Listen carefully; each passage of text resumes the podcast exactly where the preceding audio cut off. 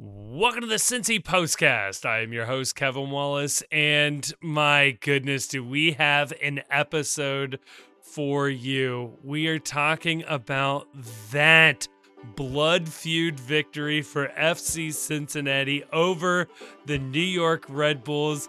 A victory that, not gonna lie, took a lot out of us emotionally, teammates wise, but you know, we we carry on, we fight forward, relive this game with us. This was a heck of a victory. I think you're going to enjoy this one. This is your postcast.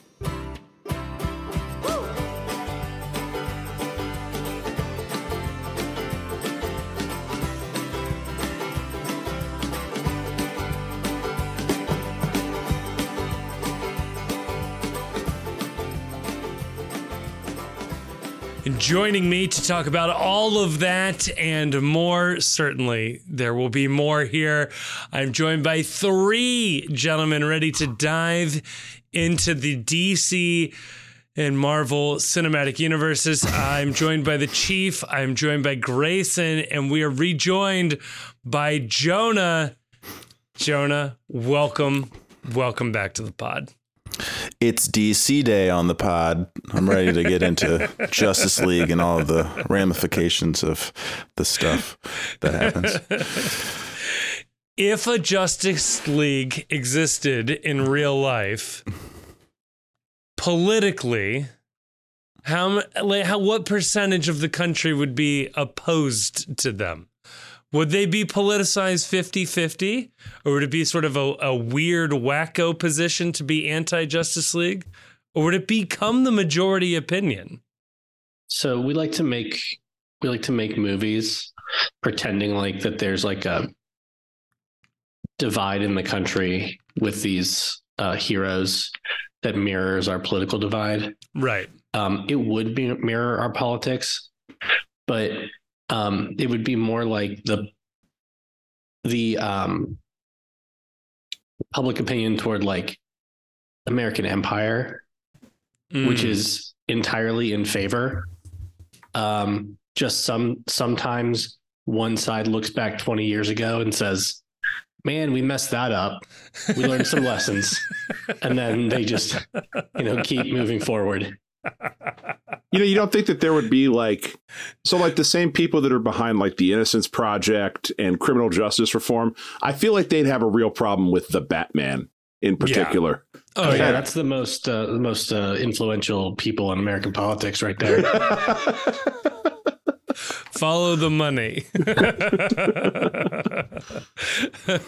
it's like these people haven't been convicted of anything, and they're just beaten up and hogtied and left hanging somewhere. The uh, the boys is actually doing a really good job with this right now, where there's like an AOC that the um, yeah. TV, the news people um, call like a socialist, and she's anti superhero and all that.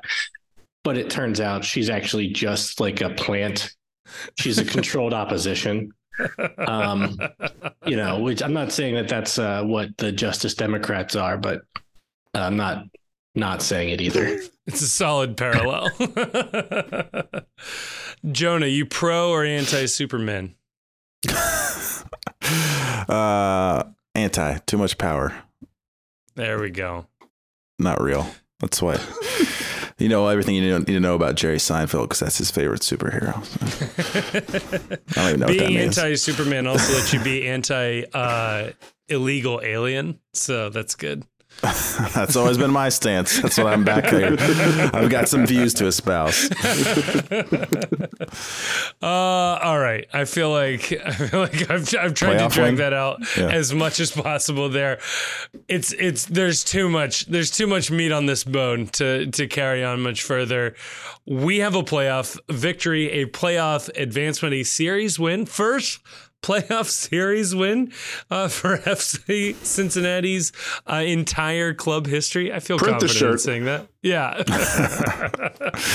uh, FC Cincinnati uh, advances on penalties after a one to one finish in Harrison, New Jersey. A wild game that yeah, felt incredible. The scenes at Molly Malone's, I know Chief and I can attest to, were pretty incredible. I will say though, this morning there's a part of me that feels like you know we we won the battle, but at what cost? There's a lot. There's a lot that was left on that field. Uh, Chief, big big takeaway from this this victory. The big takeaway is that FC Cincinnati's three wins away from hoisting MLS Cup. And that's really at the end of the day all that matters. Like, I know we're going to get in and we're going to nitpick a lot of this and we're going to talk about, as Pat Brennan, great friend of the show, has said, the Pyrrhic victory of FC Cincinnati last night. But at the end of the day, you win. Survive in advance. They are one step further in the playoffs. All things considered, you'd rather be them than anyone else. You don't have to play a third elimination game. And the existential dread at halftime yesterday of the thought of having to play the Red Bulls back at TQL Stadium in an elimination game where you knew it was just going to be 90 minutes of horrendous soccer of them doing anything and everything to grind out a result. I didn't want to go through that and we don't have to now because they won this game. So no price is too heavy to advance in the playoffs. That's my top line takeaway from this game. I'll I'll do respect to Pat Brennan, but wouldn't a Pyrrhic, Pyrrhic victory, unless you like assume that Philly and, and Red Bulls are somehow aligned with each other, wouldn't a Pyrrhic victory be being winning game one and then while suffering tremendous losses and then losing the next two to the Red Bulls. Mm.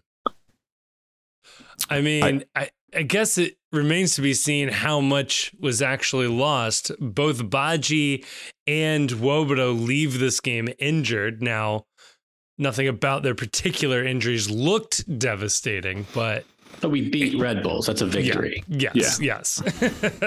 I confused it with phallic, so I read the tweet much different the first time. you know, it really was more of a phallic victory than anything. And I, I was like, I, yeah, that makes sense too. Jonah, what, yeah, what were the based scenes on, based like? On my, based on the lip reading that I saw after the game, it wouldn't surprise me if someone was encouraging the New York Red Bulls fans to engage in some activities with their phallus. Maybe, that, maybe that's what was thrown down on the field. The, the long object.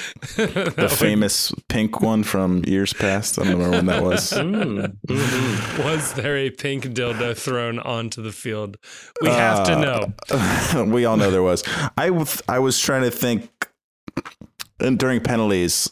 I mean, it was over. We lost. The game yeah, was. I feel like twice. it was the most lost, lost, lost. It was the most lost game I had ever watched. So the fact that we're here to talk about next round and the next um, winning the series is incredible. So no, it sucks everything that happened, but um, yeah, I've never been more confident. I was sitting in a beanbag chair at the back. Like I left the couch. I was all, I was for parts of it. I'm out of the room. I'm looking through the doorway because that makes it easier on me. In the dark room, watching through my fingers, and it was over. It was lost. And then Tolkin stepping up. I'm like, oh, no, it's gonna be this guy. And then he hits the post and they still could have won it. I don't know. It's just incredible. It's just incredible. I can't think of a more lost game. So I'm, yeah, I'm not going to get down on the obvious bad parts that came out of that as well.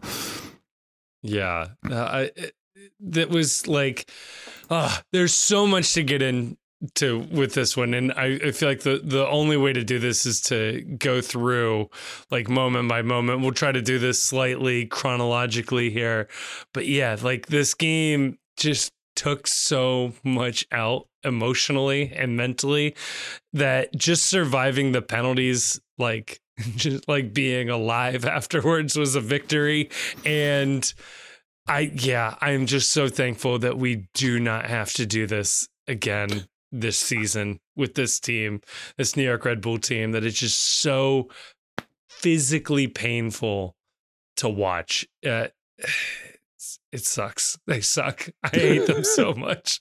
I mean, the other top line takeaway from this game is if you didn't already think it was a rivalry, if yeah. our discussion about the only thing missing is a name didn't convince you, these teams do not like one another. the players specifically on these two teams do not like one another. These two fan bases do not like the opposing teams. Uh, it's a rivalry. I'm sorry. Somebody somebody suggested a new name for it, the Skyline rivalry, given the iconic New York skyline and the similarly iconic Cincinnati skyline uh, food product. Either way, don't, don't hate um, it. It's a rivalry. And the formatting of a series like this lends itself to kicking a rivalry off because, of course, you're going to start hating a team that you have to see multiple weeks in a row. You're mm-hmm. going to be. We saw in this game two games in a row versus a single opponent had the two teams ready to tear each other's throats out. You had that with like Lucho Acosta's quote earlier in the week about how he doesn't like the way they play, how they play anti soccer, um, shit being thrown on the field. This is a full on full out rivalry, and I'm here for it. I love it. Yeah, like this is. I, I mean, a lot of the Nashville stuff is tongue in cheek and and like silly, but like truly, truly, the passion on display in this matchup is 10 times what is seen versus Nashville. Like this is this is what a rivalry feels like. And it's really getting to the point where like the Columbus games are usually good and I I properly dread New York Red Bull games. So I just keep an eye on this one. Uh it's it's it's coming up it's coming up quick uh, up the uh the list of teams I do not ever ever ever want to play. Um let's get into the lineup for FCC real fast. No huge surprises here, but I'll, I'll run through it very quickly. Roman Celentano in goal, of course. Ian Murphy, Matt Miazga, Yerson Mosquera across your back line, Alvaro Barreal, and Santi Arias out wide on the right. Junior Moreno, Nwobodo, and Acosta in midfield with Dom Badji alongside Brandon Vazquez. I go to you, Jonah. Badji over Boupendza.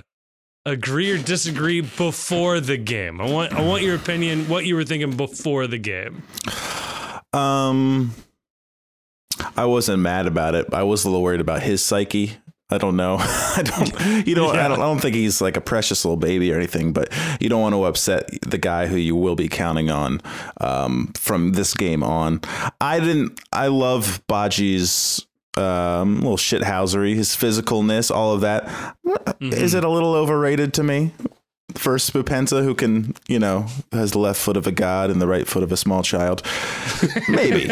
so uh, wasn't mad at it, but if you if you're like Jonah, you pick. Everybody's healthy. I'm putting Boupendza in there. He's he's the money man, and even though we may disagree with it doesn't always look like his stats. Like this is a guy who's scoring right. at a pretty impressive rate. So let's go with that. And um, whatever. Yeah, it all worked out in the end, though, didn't it? Yeah, except like, for Badji, Sorry. I like the I like the call of having Badji in the game. Like I think we talked about it last week, but his physicality and his just intimidating presence is kind of what this game needed a little mm-hmm. bit.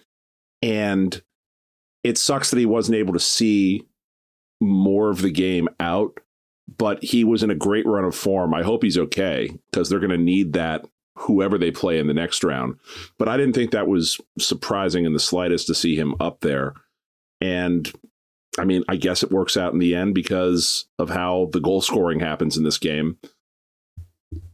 Yeah. Yeah, exactly. And yeah, it was funny. We we had this same debate uh leading up to this do you start Badji do you start Boupendza do you ride the hot hand is Boupendza's punishment over um and yeah I think even before the injury the the play on the field would suggest that this is Boupendza's job going forward and that debate I, I believe is done now um it is funny though, Johnny. You bring up the stats that, like, yeah, Boupendza doesn't give you the warm fuzzy feelings but yeah you look at like his goals per minute his goals in each game like he's doing great and i i somebody pointed that out to me after the uh the last episode of the postcast as well which is like hey you were kind of like poo pooing Vazquez, but he scored like four goals in the last five or six games, and like he's he's ahead of where he was last year in all competitions. Like, ah, you know what? Maybe I'm just reading strikers completely wrong. Maybe maybe they're completely fine. I don't know, or or maybe I'm spoiled watching other MLS team strikers and and expecting more. But um, I don't know, Grayson. Is it crazy to think that like I don't know, we don't have the most confidence going into this group yet? All of the stats would suggest we should. I, I think it's fine to be okay with Badji starting this game. Yeah. Given that um uh it was Red Bull. He had started the previous game. Um he had shown to be effective at you know combating some of their tactics. Um maybe a little too effective um one could argue, but well, combat being the right word, I think, given some of the photos that emerged. And but um, but I don't think that needs to reflect on like how you think about Boupendza going forward. Yeah. Uh, something in the back of my mind also was thinking back to the Miami game and going to penalties and having a number of our shooters um yeah off the field going into penalties. Um and I don't think it's a I'm not saying that that was part of the calculation, but I don't think it's a silly calculation to think, you know, all things being equal, do I do I want Aaron Boupendza coming into this game and then taking a penalty, or do I want him off the field and it's Dominic Badji? You're on the road. You don't, you know, you don't you don't need the game. Mm-hmm. You know, you know that that they're going to be playing how they play. Uh, I think it can make sense tactically without thinking it's still some part of Boupendza's uh, punishment or it gives us any pause or worry going forward. Yeah. That's interesting too. Um, we'll have an ample amount of time to talk about this, given how long the layoff is going to be between now and the next round. But you do wonder if all three strikers are healthy, you do wonder what the rotation is based on form. Because before this game, the debate was between Boupendza and Badji as to who should get the nod. I don't know that the conversation shouldn't be around Brandon Vazquez going forward and whether or not it should be Badji and Boupendza, maybe, that's playing. Um, and I know I've been the one that's been defending Vazquez for a lot of the last couple of weeks about him doing the things off the ball and away from goal that are helping this team. But watching this game last night, Vazquez, I don't think he had a very good game. I think that he was invisible for long stretches. And when he did have his opportunities to do something, he muffed the vast majority of the chances that he had.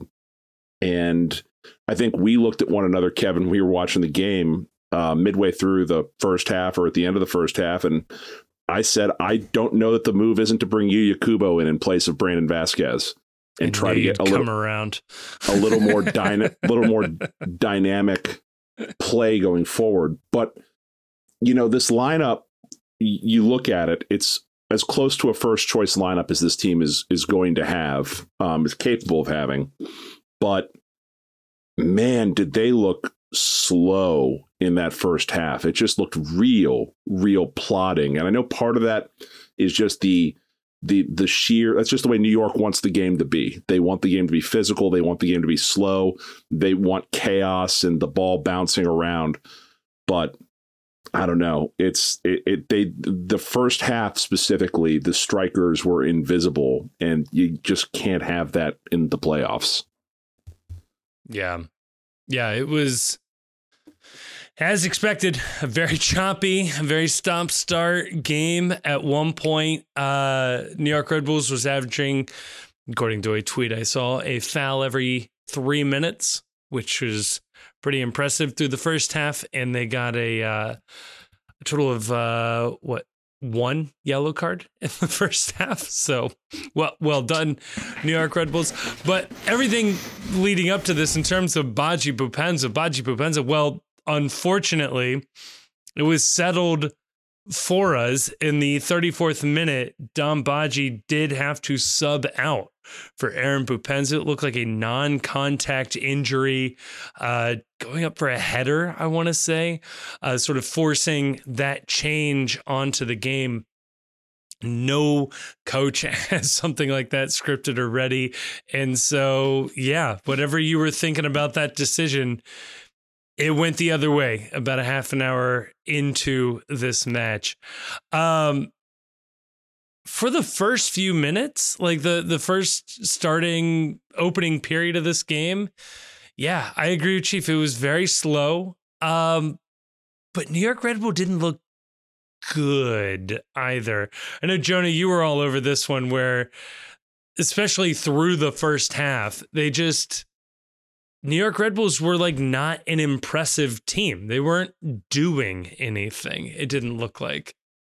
No, they're definitely the more hyped up team, as you would hope if you're a Red Bulls fan and your life is on the line. And there's just, you know, they're running around, they're committing fouls, they're winning balls. And we were kind of sleepwalking a little bit through the beginning. Lucho was like not on the ball at all. Mm-hmm. And um, I don't know.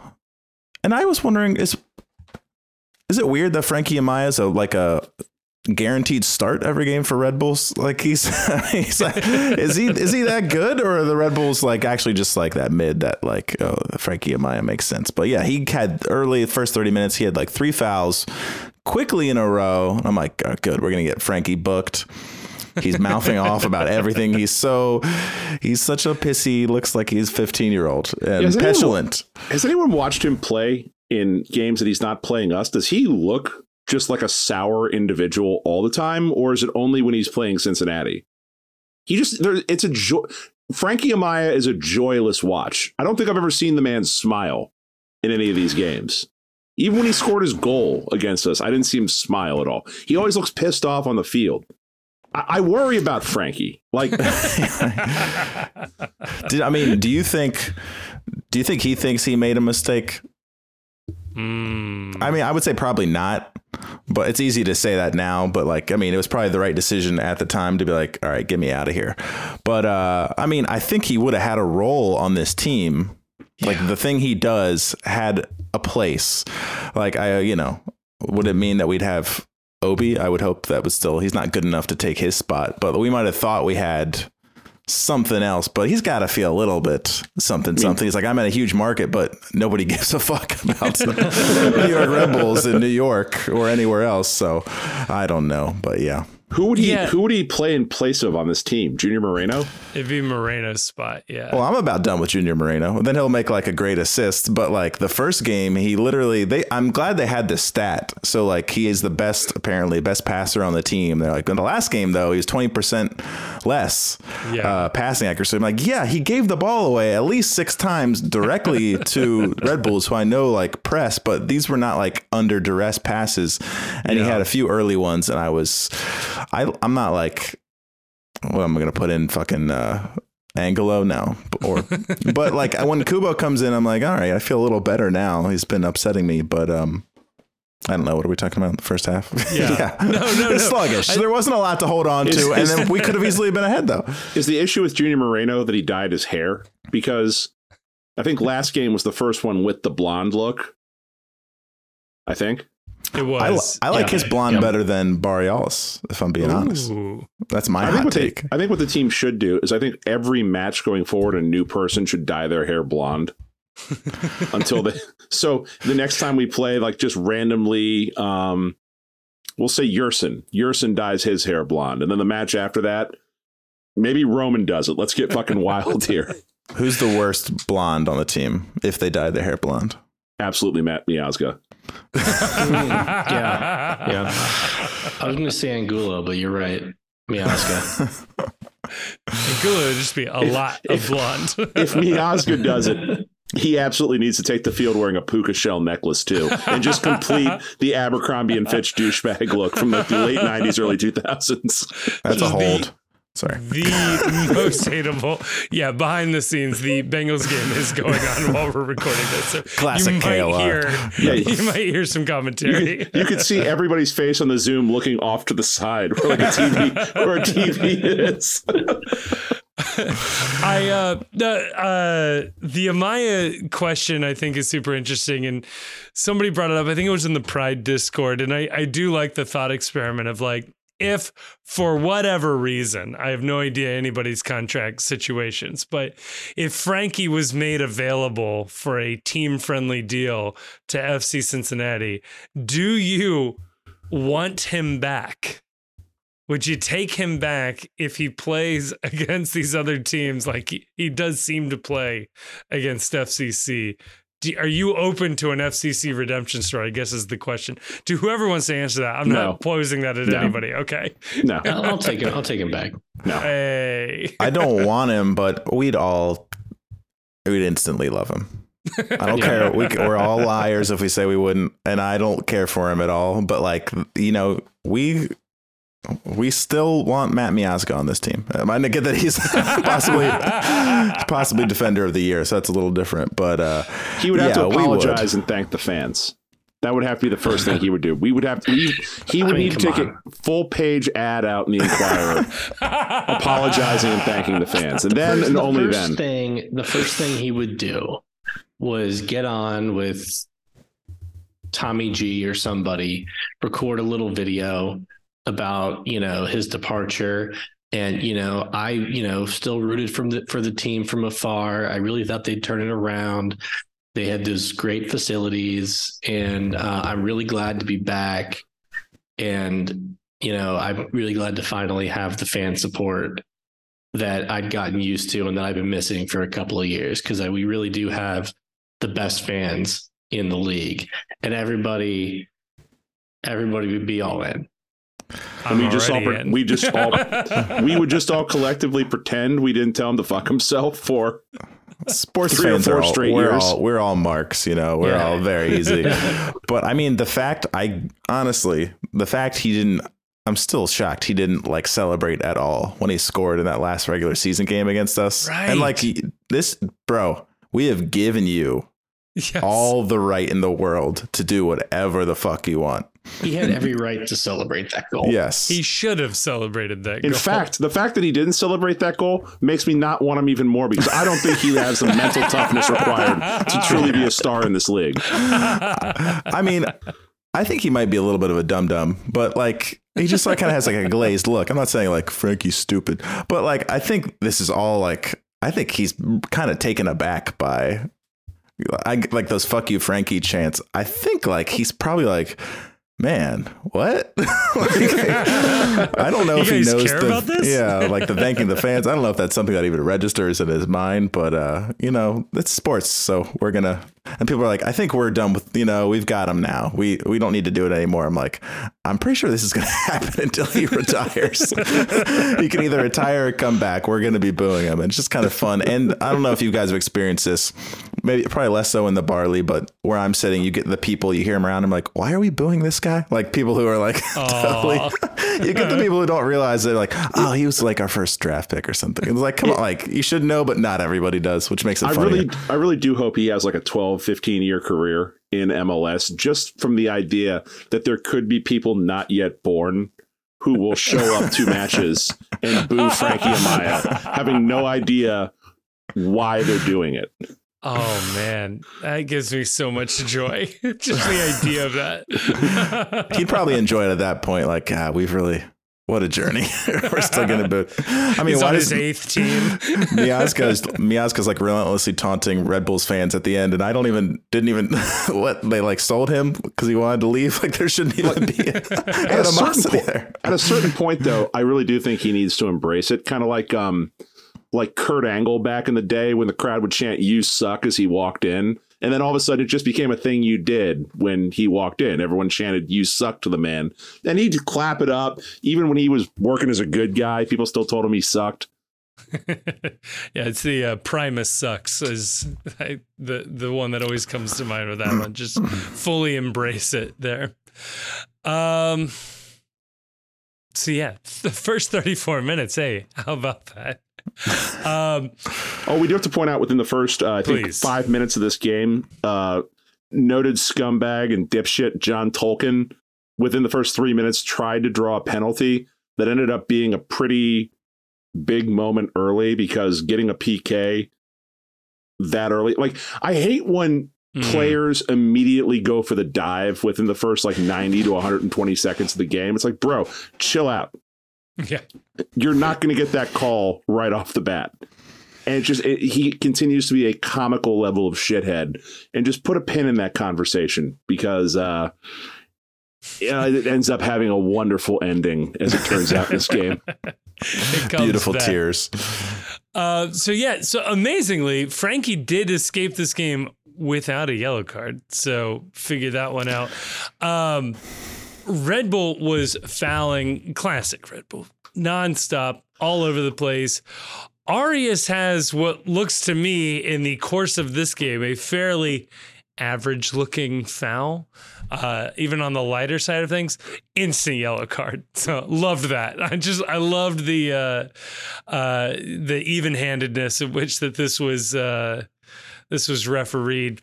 And then, of course, we get to right before halftime a broken defensive play. I, think this is off of a uh, Ian Murphy giveaway. Ultimately, starts this off. Um, New York Red Bull press works. Yeah, this is Ian Murphy failed clearance in the box, stolen off of him, passed back into the middle of the box. Chaos ensues. It bounces over Celentano's legs and arms as it sadly dribbles into the back of the goal.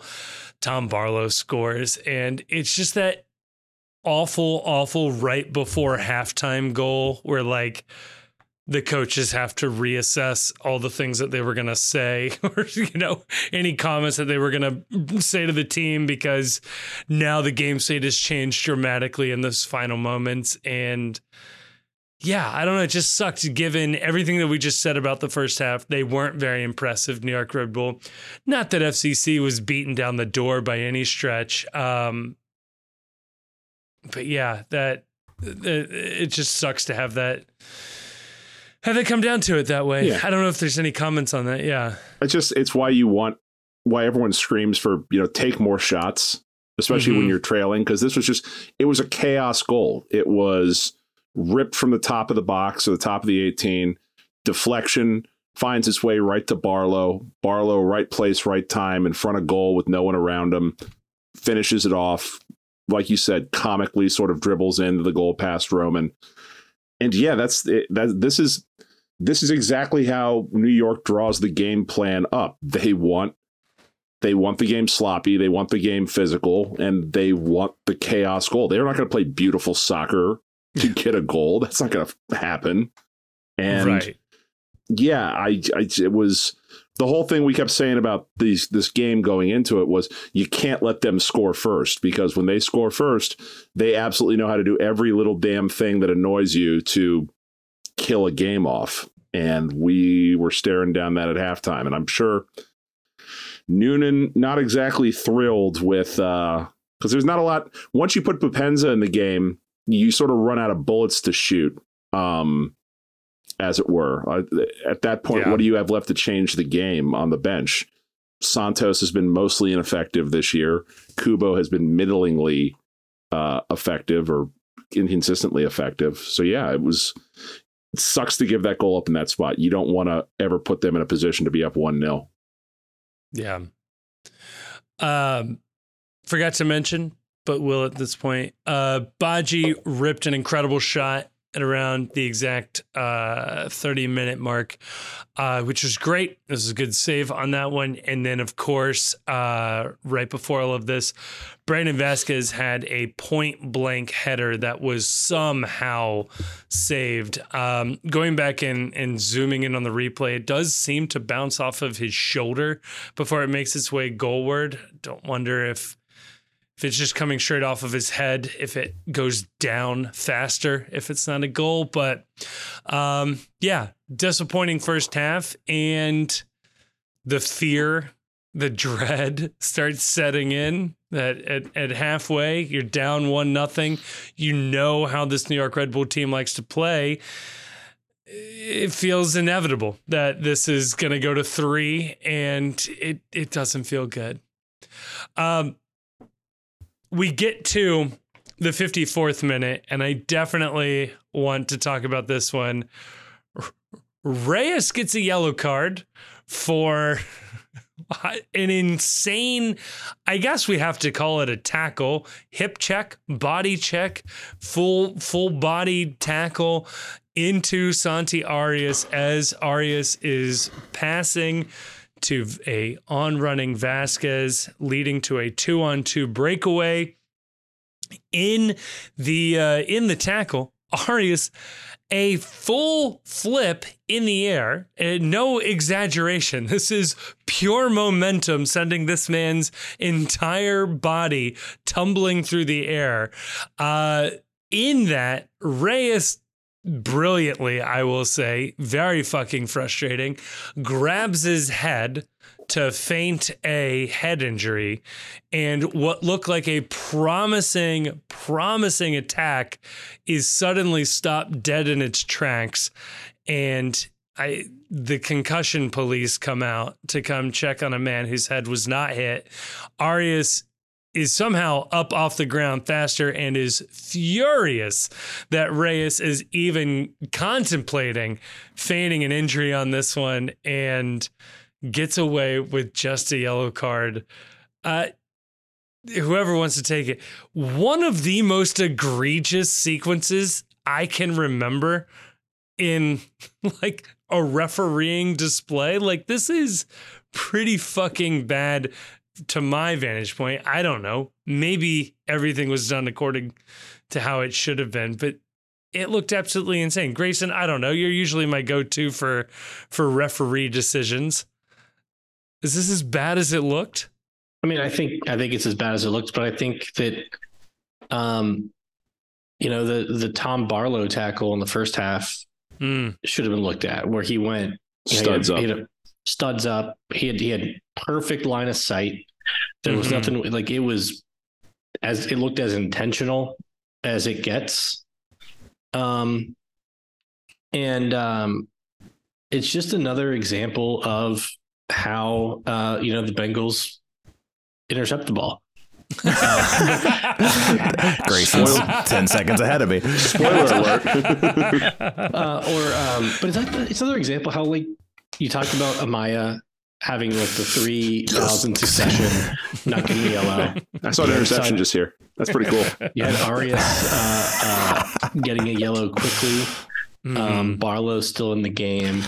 Reyes not getting more, the ref stopping uh, the really, really promising attack. Oh. And like you cannot, I mean, you had what Lucho and, and Boupendza two on two. Yeah. Very um, similar to when they score the goal later in this game. Yeah. Yeah. Um, it's just insane. And you know, if Barlow gets a red, he obviously doesn't score before the half. Yeah. Um, I don't know. Like because of some stuff later in the game, I, I know people were talking about our decisions being made to try to help push these series to three games. Um, that's not a silly thing to think because the league has been very open and said the reason these are three game series is because Apple wanted more inventory, and uh, having these series go three games each hit lets you hit a particular number that yeah. Apple was interested in hitting. Um, but also, it's just there just seems to be Red Bull rules. Yep. You know, and if I was a professional soccer league, I would not want to encourage a team to play like this. And like I know FC Cincinnati can play a little tough, but they also play with the ball. Yeah. And they do cool things with the ball. And FCC yes. gets punished when yep. they even approach whatever we might consider a line. Could you imagine if Miazga took out Tolkin and flipped him up and over the air and then faked a concussion to prevent a, a counterattack? Oh, he'd you be in prison. Ha- Yeah, Taylor Twellman, jail. yeah, would be Directly would be jail. demanding his his expulsion from the league. this is insane so, that the, this is just allowed to happen. And to the bigger point, if you're going to make this big push for concussion safety, and it becomes known that you will stop a game immediately if there is a suspicion of a concussion, you would be derelict in your duty as a player not to pretend that you were concussed constantly. Mm-hmm. Oh, play going down at the other end. Yeah, I'm. I took a head injury. Stop the match. Stop yep. the steal. Stop the count. Um, it's just that sort of action. If it is confirmed or they have any sort of an inkling that you're doing that, that player needs to be suspended. That needs to be red card behavior to fake yeah. a concussion.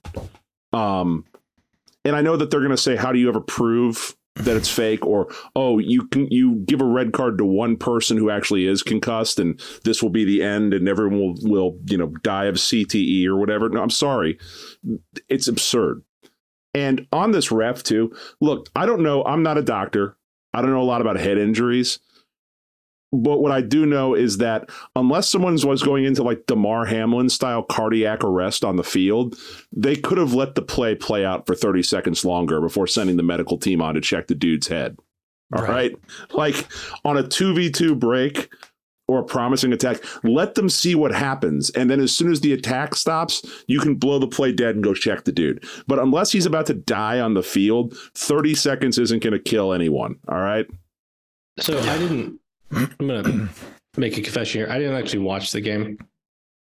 so, oh my god! Bold that we've made it this far into the show. You were doing a good job. But it does, let that ride. Cut that. Cut that.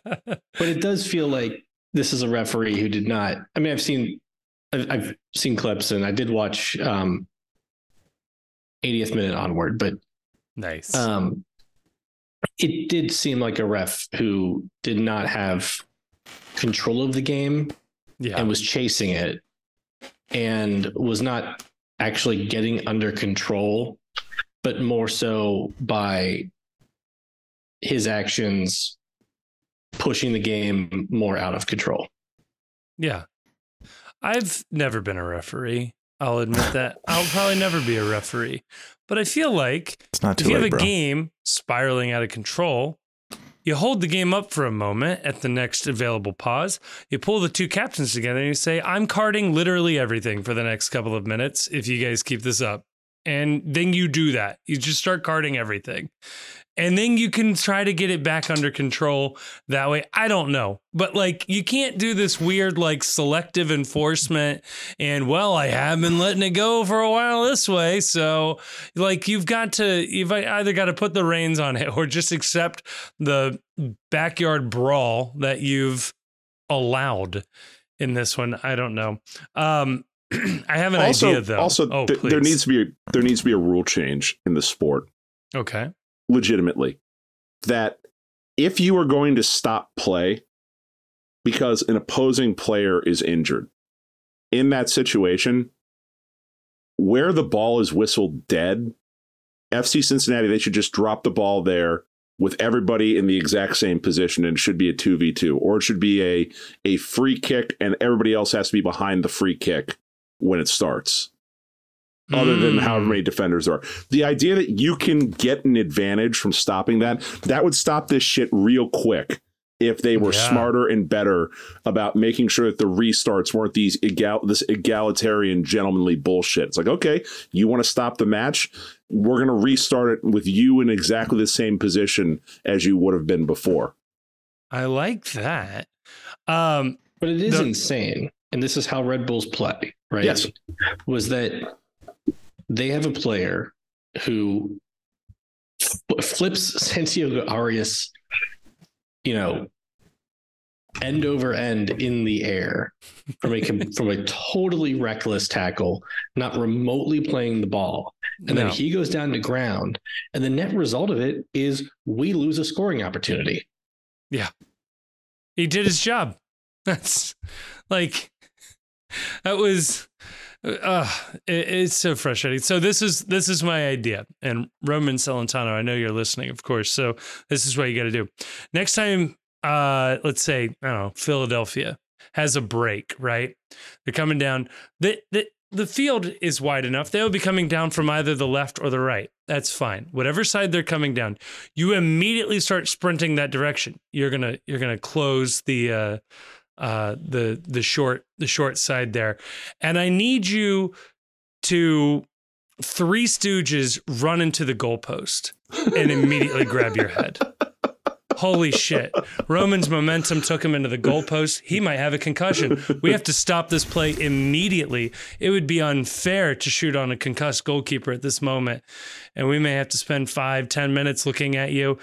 And you'll be fine because you will have faked all of this, of course. As we've learned from New York Red Bulls, this is completely acceptable and within the, the rules. And then your entire defense is back on defense. You're good. And, and then play it out. Maybe maybe it'll work, maybe it won't, but from what I'm seeing, every goalkeeper should be pretending to run into a goalpost on every single fast break. So, or have your know. own player attack your own player, just oh, like. Oh, I like that. Like Miazga can just run up and just you know elbow Celentano right in the head. Sorry, man, you got to take one for the team. it seemed like the ref was like getting everything, like he was like a puppet to some. I'm not meaning like there's overlords, but like everything was like like he wasn't quite sure of every decision. Then it comes back to later, like the debate of is he pointing for a foul mm-hmm. at the end of um, stoppage time, or was he saying we had a goal? And then they're like, no, it was never a goal. It's like every decision he made was like kind of weird and kind of like slightly delayed, except the one time you didn't want him to be delayed, which was when you want the advantage to be played. And he's like, I'm on it, guys. Don't worry. I'm here. um, which I thought, yeah, the advantage was more egregious than not being a red card in my mind. Yeah. Um, you got to let that shit go. But, uh, you know, it was one of those nights. It seemed like everything, we always feel like everything's against us. So that's yeah, fine. That's true. And then, but there was enough things tonight where you're like, all right, come on. it's kind of a resting state us. as a fan base is yeah. like on the edge of panic at all times. When yeah. did uh when did Boupendza go for the midfield shot? That really wasn't close, but like the announcer got me excited for a second because he was so hyped on it. He was like, "Oh, Boupendza!" I was like, was, "It wasn't even close," but I was like, "Yeah." Was that like as almost as soon as he got in? Maybe it, it, was. It might have even been his first touch or something. was... I got really mad when he did that too because I was like, look, Lucho makes one of these. That doesn't mean that they all go in. Okay. It's not a great idea for everyone now. Lucho I mean, if you hit that perfectly, this. yeah, yeah, it had a chance. I, I like it as like a um I, it's like going for the deep ball on the very first play of the game in, in the NFL. It's like it's it's you're if you make it great but what it is is it's a signal to the defense that you will do this like you have this in your back pocket so it's a way to pin their keeper back in my mind of like I will do this. You need to stay back as far as possible because if given the opportunity, I will shoot some wild shit your direction there. it's just, there's an un there's an unrestrained confidence about it that I really love. That's the other thing. I always love it when guys do it for that exact reason. Like I love that. That's where your head's at. That's a good spot. Mentally, you're you're in the right spot there. but but having said that, don't fuck don't fucking do it. It's it's a little bit of a waste. Um, 69th minute. Nice, nice, nice. Uh, not so nice. Yuya Kubo comes in for Obinna Nwobodo there. Um, I didn't see anything that looked like he was injured on a given play, which always worries me.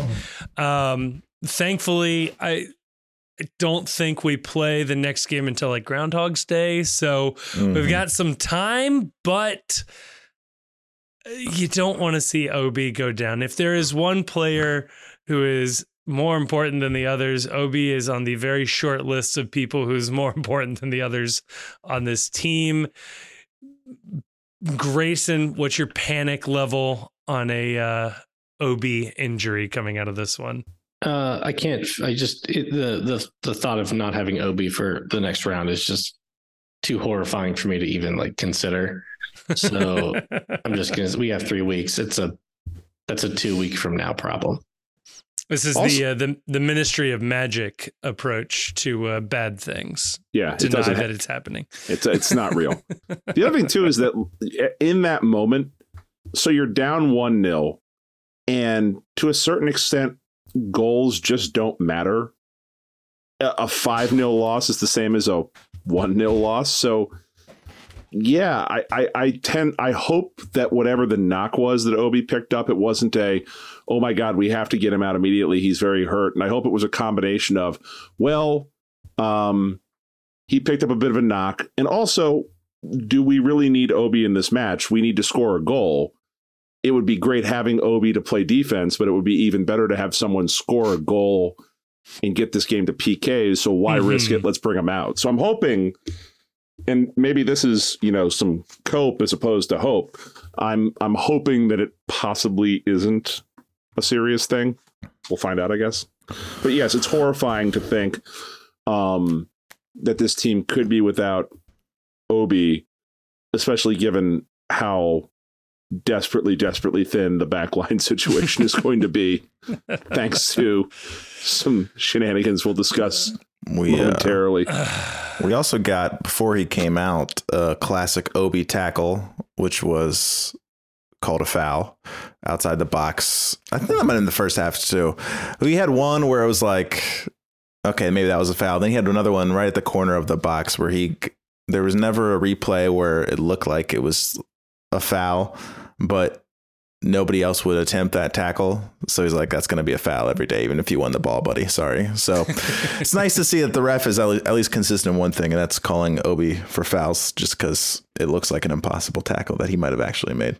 It should be it should be noted as well that this was of all the soccer games I've watched recently, this was some of the worst set pieces from the two teams combined that I think I have ever seen it's up there on the list of worst set pieces. There's no way you came into this podcast wanting to talk about set pieces.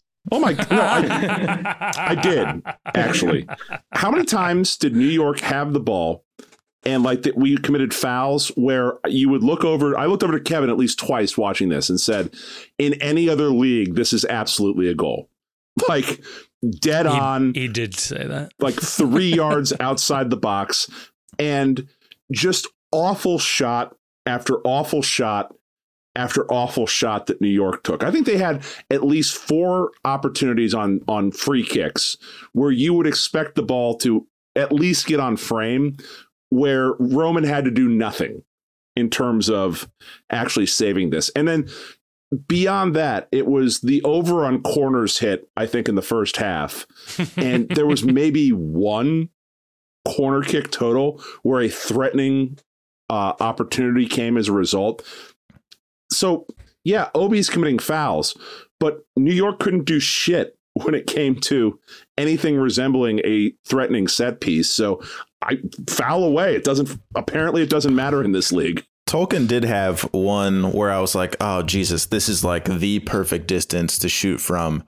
and he like floated a pass to the back that we yeah. like cleared. and it was like, yes. oh my god, like Almada's watching this like for Atlanta, like, oh, I would have had five goals. Uh, but just like someone on your team has to be able to take that shot. But I would, you know, yeah, it's true. It was like instant relief when like the free kicks actually happened. So. Yeah, more more free kick talk in segment two. We're deep diving into free kicks just for well, Grayson. I mean, just just to keep the theme rolling. 74th minute. 75th minute, excuse me. Thank you. Um New York Red Bulls have a free kick. it's it's Rivas again, uh, but this time uh, it is blocked by uh, what could be described as uh, Brandon Vazquez's uh, nutsack, and it bounces to Boupendza. Nutsack. He did a great job. So he had a good game after all. Bounces to Boupendza, charging at the New York Red Bulls, does a little behind the back flick to himself, passes over to uh, to Lucho, Lucho and him running alongside each other, charging at the back line. Lucho passes the ball to Boupendza. Boupendza, with the left foot of the aforementioned God buries his shot. An incredible moment. He tries the knee slide. It doesn't work. He flips successfully somersaults right out of it. And FCC ties this game up with 15 minutes left to play. I, I've never been happier to tie a game up until that point. Like that was that was so magical. I don't know. DP know. status validated. yes, that was spoiled by Pat Brennan on Twitter. What was that? he said, "Oh, Boupendza goal," and like it hadn't oh. happened on TV oh. yet. I'm like, and like I think their free kick was just starting, so I'm like, how the fuck do we score off? And then like, so I'm just waiting, and like you know, my family's just like losing it, and I'm like, you stole my joy, Pat. But that's what I get for checking Twitter at that exact moment. But then during the penalties, I'm like refreshing. I was like, I just want to know. Come on, Pat, just tell me. I just want to know. I just want to know. But how about Boupendza? The ball oh. stuck under his feet, like that replay, like yeah. That's an awkward shot from where like that might be his fault based on where like his dribble and where the ball ended up. But the fact he got that out of his feet with that power and that perfect placement, not a lot of people could uh not a lot of people could do that. No. That's a shot that's a shot Vazquez trips over a lot this year and has tripped yeah. over a lot this year. Can we, we talk about can we talk about yeah. Boupendza's celebration too? He points to his head. What's the, what's that? What's what was that all about? First, he does the worst knee slide right. you've seen in your entire life. Uh, he falls over, and then he gets up and he points to his head. He and I guess he's trying to say like, "My head's on straight." That's what I. That's what I took it as. It's like not a head case. Yeah. I thought that was like I saw this before it happened. That's a Jedi reflex. I like that. It wasn't a backflip, but I did like a somersaults were in the gymnastics, you know, sort of variety. It was a, it was an accident. Oh, oh, was I'll it take it. sliding? I'll take it. Was, I'll take an accidental was, backflip. Was he was he doing a uh, a visual meme inside your head rent free? Mm. And was that to Albright? No. what would you think if he does uh, does an airplane and then like looks at his watch and then starts running. Like, is it is that endearing oh to you? for a flight. yeah, he looks at his watch first. Yeah, he lays down to sleep and then checks his watch. Like, oh, the overslept. Like, it's so niche, no one gets it.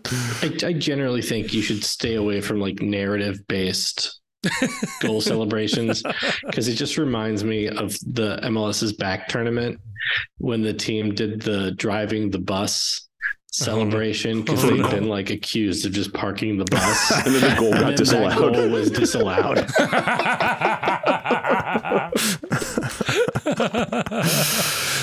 oh man. Not sim- accused of parking the bus. Time. We parked the bus. we totally parked the bus. It was the only thing that worked. I guess there were. I guess the discussion then was whether parking the bus was literally the only thing that they could do, or it was a uh, brilliant stratagem by, uh, uh, you know, masterclass tactician Jaap Stam. I think the, also the possibility is it was the only strategy Jaap Stam understood. it was capable of teaching and instructing. Uh, currently unemployed. Jaap Stam. I'm just going to keep saying that. Even when he eventually gets a job, he's always going to be unemployed to me. Like he had the players out there saying, Yop, you were an all world player. What would you have done in this situation? Probably something talented that you're incapable of. So get back there and defend, loser. Yeah. Like, all right, skip. Yeah, I assume Stam is still unemployed because um, a lot of people think he should be employed by now, Oof. but um, he's just going to be like unemployed for like a year and a half longer than he should be. Who would hire him? Where Where's his next job? Dutch Division Two, or yes, yeah, he he could he could still get a job in the Netherlands, right? Saudi's a good know. shout, though. You know, one of those teams in front of like thirty fans with a roster that somehow is being uh, like 50 million pounds. Yeah. Saudi Arabia makes way more sense. I like to think the Dutch actually have like some respect for themselves and for the sport. And look at his resume and go, "Nah, man. Like, let's take a chance on an up and comer. Go, go prove yourself in Australia or something, please." The right answer yeah, turns out is San Diego. San Diego. oh no! Don't don't do that. There's nice people in San Diego. uh, Phil Phil Neville's gonna get that job in Portland, right? Jesus, that that might be the epitome of everything wrong with MLS. But he's got a good agent. yeah, that's for sure. Um, I had to double check that it was the right Neville. I was like, "Is there a third Neville who was the Miami guy?" Like, I, I'm, I'm not even like being funny, and I was like, "Oh, okay." Yeah. like, no, no, it's him. It's him. The true it's chosen him. one. um, but yeah, the beginning of that goal, like, I kept seeing the highlight from like when the break started, and he does the back heel, or not back heel, but between behind his leg. Yeah. Um, it's so much funnier when it, you realize it came off that free kick like when I was watching the highlight, like like immediately, like and it was the same dude who uh, scuffs his penalty at the end. Yeah. So that my, guy, my that favorite, guy had a night. my favorite part is um, when uh, Edelman is trying to keep up with Lucho, and Edelman does he the falls. Um, he does the class. Oh, it looks to me like he's doing the classic like New York Red Bull defensive move of uh, jumping and lunging and grabbing yes. at the attacker and he just misses because he's not as he's you know still young. He's not as schooled in that yet. Gets his feet cut up. wasn't as bad as Murphy, who uh, you know I didn't think Murphy had a terrible night, but you know you could point to the goal, and then he has that one time where the guy just did like a pretty basic cutback, and Murphy just drops like uh, who's the guy for Bayern? Uh, oh, when Messi cut like yeah. it was like almost like Boateng? that where like that yeah Boateng? it was Boateng yeah. the defending Boateng and just like a sack of potatoes Murphy goes down the whole crowd like ooh and then it's one of those things like in basketball you immediately take the three no matter how yeah. far back you are you drop the guy you take the three but in this case it was like not a scenario where the guy could shoot but like it was like a heat check moment and then he just like passed it off I'm like bro you got to hit that ball I don't care what happens you drop him anywhere near the box you got to shoot but uh, mm-hmm. shout out to Murphy for you know existing after after that happened. Yeah, yeah. I I mean, there's I there's plenty to talk about in say the 97th minute we'll call it in this one but um Murphy I think had in general an okay game but yeah he has a couple of moments in this game where he damn near costs the game. I mean, obviously, like you said, the goal. Um, he has a couple of really bad giveaways. There's a couple of moments where he's played, he's sort of played the ball in an impossible situation and does something worse than you think would be possible than just like clearing it or bouncing it out of bounds. He, he was constantly, um, you know, under pressure and making poor decisions with the ball. And I mean, yeah, he's a second year pro. It's really hard to get on him too too much. I didn't but... have a pro- I didn't have a problem with it just because yeah. I mean the entire first half and for most of the second half, the game plan from FC Cincinnati was to play out the back, and the entire time it was just on the verge of one of those when playing out the back goes horribly it was terrifying. Wrong. It was terrifying. It was just the, the, the press was so high from Red Bulls, and they're making one touch passes back to the middle of the field. And the version of me that played eighth grade CYO is just screaming, You don't play that back to the middle. mm-hmm. Not towards the middle. But and we didn't get enough after like beating it. You know, it's like we're mm-hmm. doing all this, they're playing high, and then sometimes we just ended up launching it. But if we kept possession, nothing was happening after that. So it's like we're not really getting the reward of possessing it. Yeah. So could we just boot it for the sake of my heart? Like, because we're not gaining anything by passing it around. Eventually, it's leading to uh, Celentano being on his weaker foot, maybe kicking it out of bounds or meekly kicking it, making it to the halfway line. But uh, yeah, a lot of uh, heart in your throat kind of moments. Um, but we cer- we didn't they didn't get anything off of those, but it just took a few years off my life, unfortunately. Yeah, Celentano's weak foot. Pretty weak. pretty weak. Much better than mine, but uh, yeah, weak nonetheless. Yeah. And then sometimes you don't realize it until it happens. Um, where you realize it was the weak foot after, and you're like, "What the fuck was that, bro?" yeah, like, oh, okay. he took a couple enough. though off of his left that it felt like an intentional choice. Yes. Like Yes, it was weird. It was so weird. Let, Trying to prove a just point. Get get on the leg press machine for the the left. Can we do something about this? It's like he slices it really bad with his left. His right, yeah. he can drive it wherever, generally where he wants. His left, man, he's it'll go the distance mostly.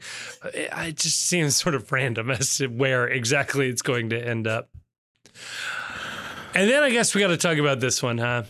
The game, I thought, ended with a goal. It looked like an Olympico. It looked like a weird deflection off of Santos. It looked like at first viewing, we tackled the goalkeeper into the goal.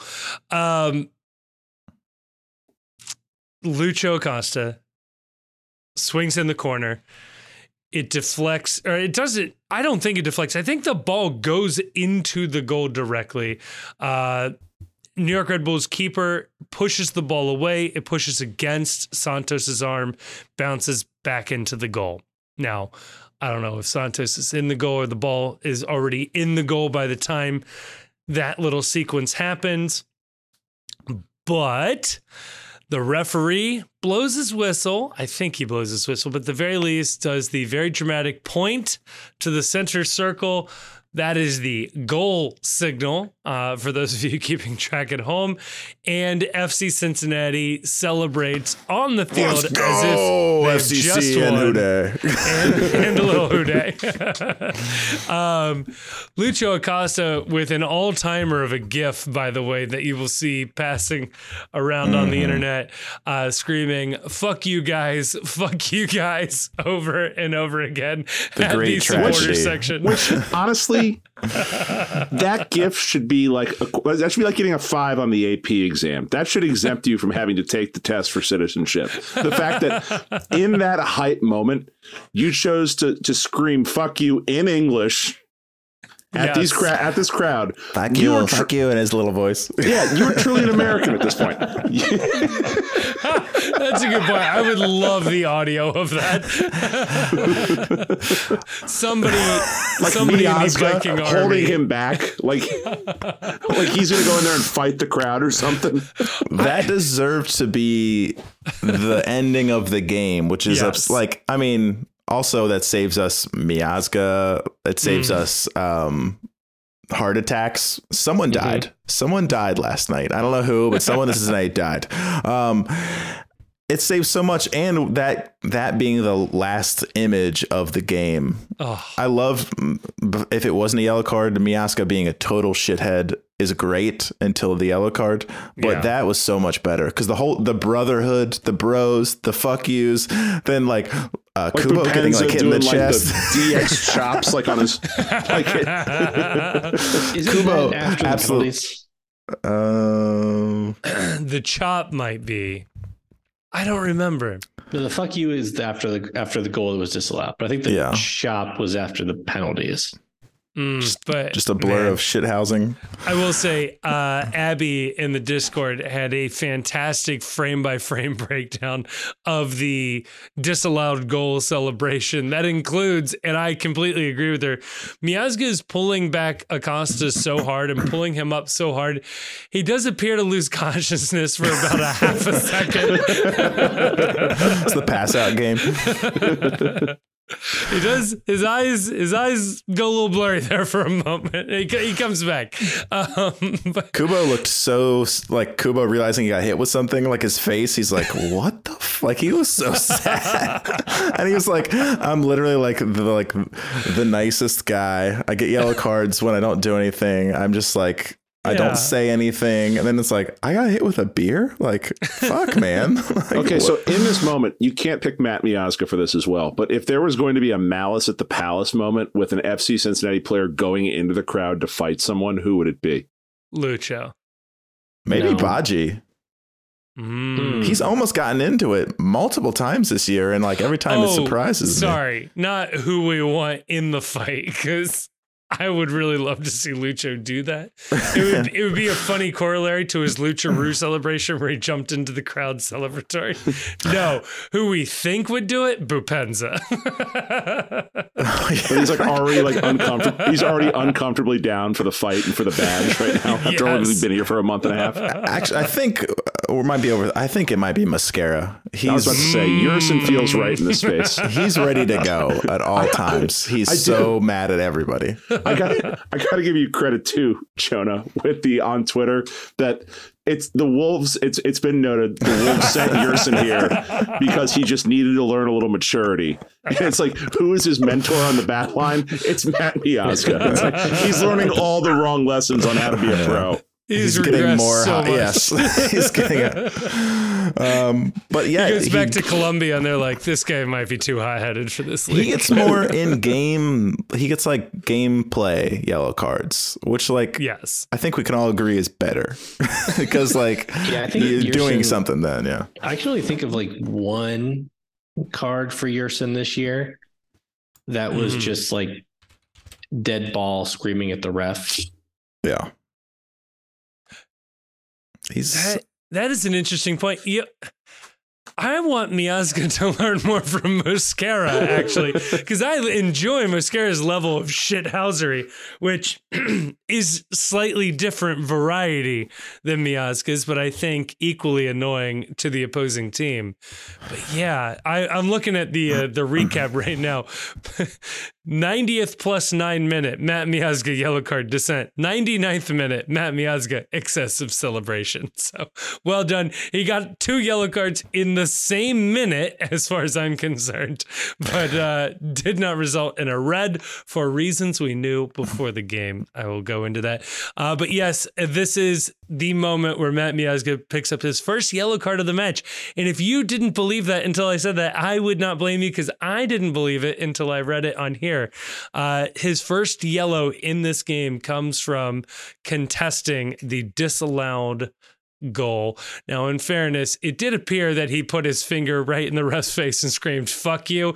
So I don't know what else was supposed to happen there, but um, yeah, he, he gets a yellow a caution for uh, for for talking back to the ref. To be to be fair, it felt very match fixy in the moment.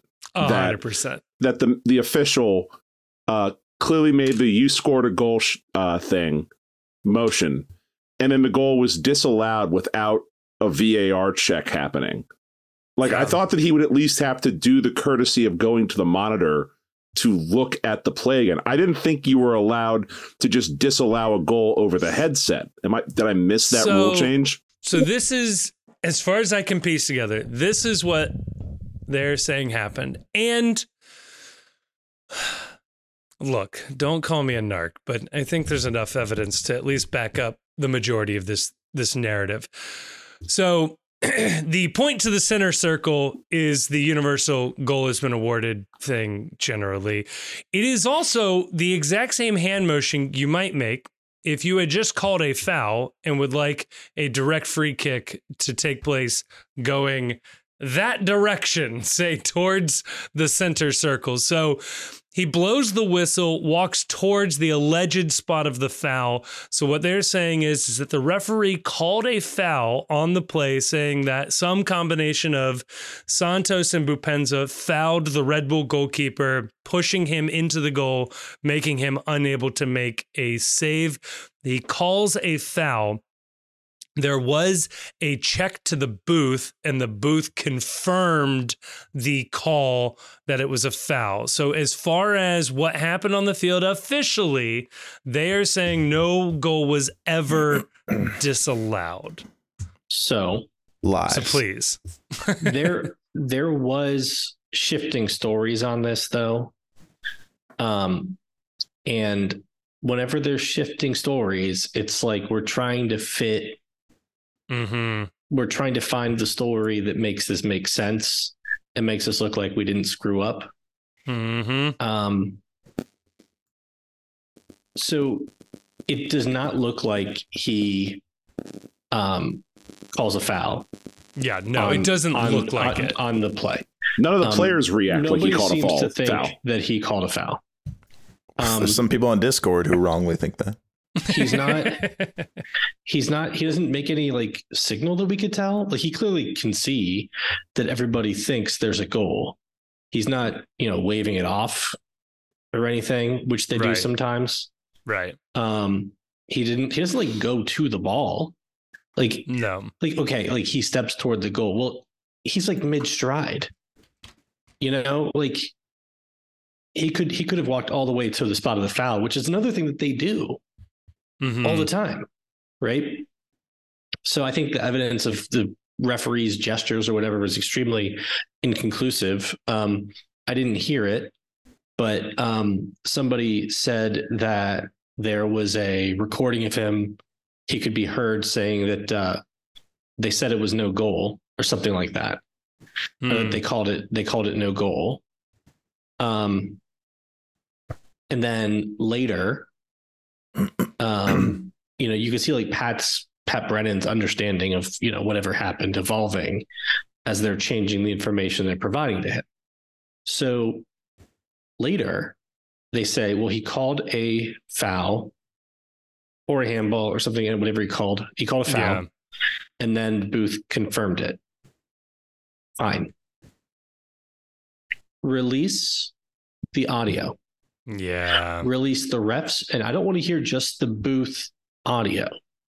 I want to hear the entire audio from the moment of the goal. Like go as far back as you need to to get the entire moment, put it out there, let us see what's called on the spot. And if they don't do that, I'm going to believe what my eyes tell me. Yeah. Yeah. Why wouldn't you? I mean, the damning evidence for this is that absolutely no one reacts as if the goal has been disallowed. Um, yeah. It. Everyone celebrates. The New York players don't react as if the goal has been disallowed. They're they don't screaming. run up to the, the ref or anything. Yeah. Yeah. They're yeah. screaming for it to happen. It, not that it's already happened. They are screaming for something to be called. Um, that's not the behavior of, oh, we got the call we wanted. Right. Yeah. It's and it's chaotic. It's very confusing. Um, and again, the yeah. this this playoff format exists mm-hmm. to give Apple more playoff game inventory. That's mm-hmm. the whole reason why we play best of three instead of two legs, home and away, or single elimination. And again, it was one of a number of decisions that were made in this game where it's like, okay, yeah. And if that's the Red Bulls who score that goal, there's no way, especially in Red Bull Stadium, they're not doing anything with that goal. Also, yeah, I'd like to. Do we find out? You know, they said a foul. Are they saying was it the ref being impeded? Did they say it was the handball? Not ref, the goalie being impeded. Yeah, was it the handball? the goalie being impeded. Yeah, is what they're is what they're saying. Which he, he jumped way, into his own net. Right. Oh no, we, lost Grayson. what a cliffhanger! Oh, okay, so you're back. You're back. so, I'm I'm not like I'm not totally sold that there wasn't a foul there. I think it was pretty soft if there was. Mm-hmm. Um, but if the ball didn't go into the goal off Lucho's foot, it does look like it hit Santos's arm. Yeah which would be even down at the side, no not, goal. Yeah. So I'm not even sure they got the call wrong, but the process of it was entirely fucked up. Right. And we need to be, and I think, I think they kind of owe it to us to, to just, just be fully transparent. Like, don't just explain it. Right. Right. Like you have the tape. Yeah. Give you, it to us. You play it all out and this is another opportunity to say MLS, for some reason, does not have goal line technology. They claim that it's right. impossible to install in all of the stadiums. This is a perfect example of where that goal line technology would you know could could radically alter how this game and then subsequent games ended up playing out but yeah, uh, the ball playing off of the arm was the explanation I was giving to people in the bar. You could barely hear any of the the TV commentary of like the ball just cannot go off of a hand no matter where it was, you know, close to your body or whatever. You can't score off of the hand. That's the only piece of it that made sense to me. Um, but yeah, if it goes directly into the net, mm, doesn't look like he's that goalkeeper's being coerced into his own goal. Um, yeah, I think it. I think it should stand. Now we go to penalties, where I get to bring up match fixing once again. Um, this is where I I will look to my. Uh, I don't know anybody who may be practicing the legal profession about whether or not things are allowed to be called this or not, but.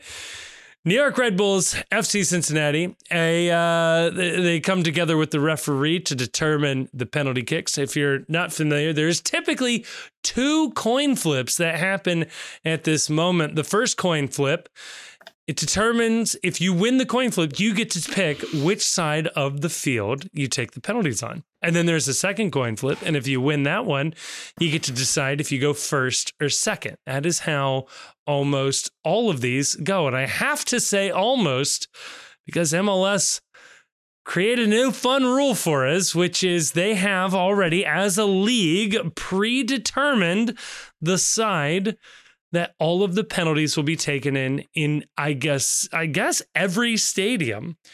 And that side, oh, just so happened to be in front of the New York Red Bulls supporters group. Uh, or the uh, the supporters section or the all standing section. now they had to pick that side, I think, because the other side had even fewer than that. Get off um, my timeline, fucking assholes. Yeah, jerks. Um, Jonathan uh, Tannenwald was the first one to uh, to report this that the referee was told by the league which side. Uh, I acting as the post, so I hope you all agreed with this because I, I, took us on a pretty bold stance here. Declared this as match fixing. I'll allow it. Lawsuit incoming. I can't like and the example I gave in the follow up is if a referee was using a rigged coin to determine the outcome of this, that would be uh, match fixing ish, I guess. But the league has gone ahead and just made these decisions for everybody. I, do, I fail to see the difference. I I don't know. Is this worth getting upset about now that it'll benefit FCC going forward? I'm annoyed I, I'm per, I'm annoyed that it wasn't a rule. I look hmm. to be fair, I like the rule. Hmm. Um, if it was like kind of the established rule, it's right. but we didn't get the benefit of it against Inter Miami in the Open Cup. We didn't get the benefit it. We didn't get the benefit of it against Nashville hmm. in Leagues Cup. Yep. Um, so you know and i have not been able to find where this rule is published. Um makes you think. so even like mls mls referee stats a very annoying account on twitter um for they're annoying for this specific reason. Um they made a um very confident assertion about the rule where they said something like um, they predetermined the uh, under the laws of the game. Uh, they predetermined what side they would the penalties would be on because you you have to say under the laws of the game because it makes you sound like you know what you're talking about. that sounds good. Um, he said under the laws of the game they predetermined where the penalties would go due to safety concerns right sure. which is a, oh good yeah which is the a dumbest um, thing i've ever heard in my life very very bold assertion and he in a follow-up tweet that's the reply, so it's not as prominent. He posted a screenshot of the rule.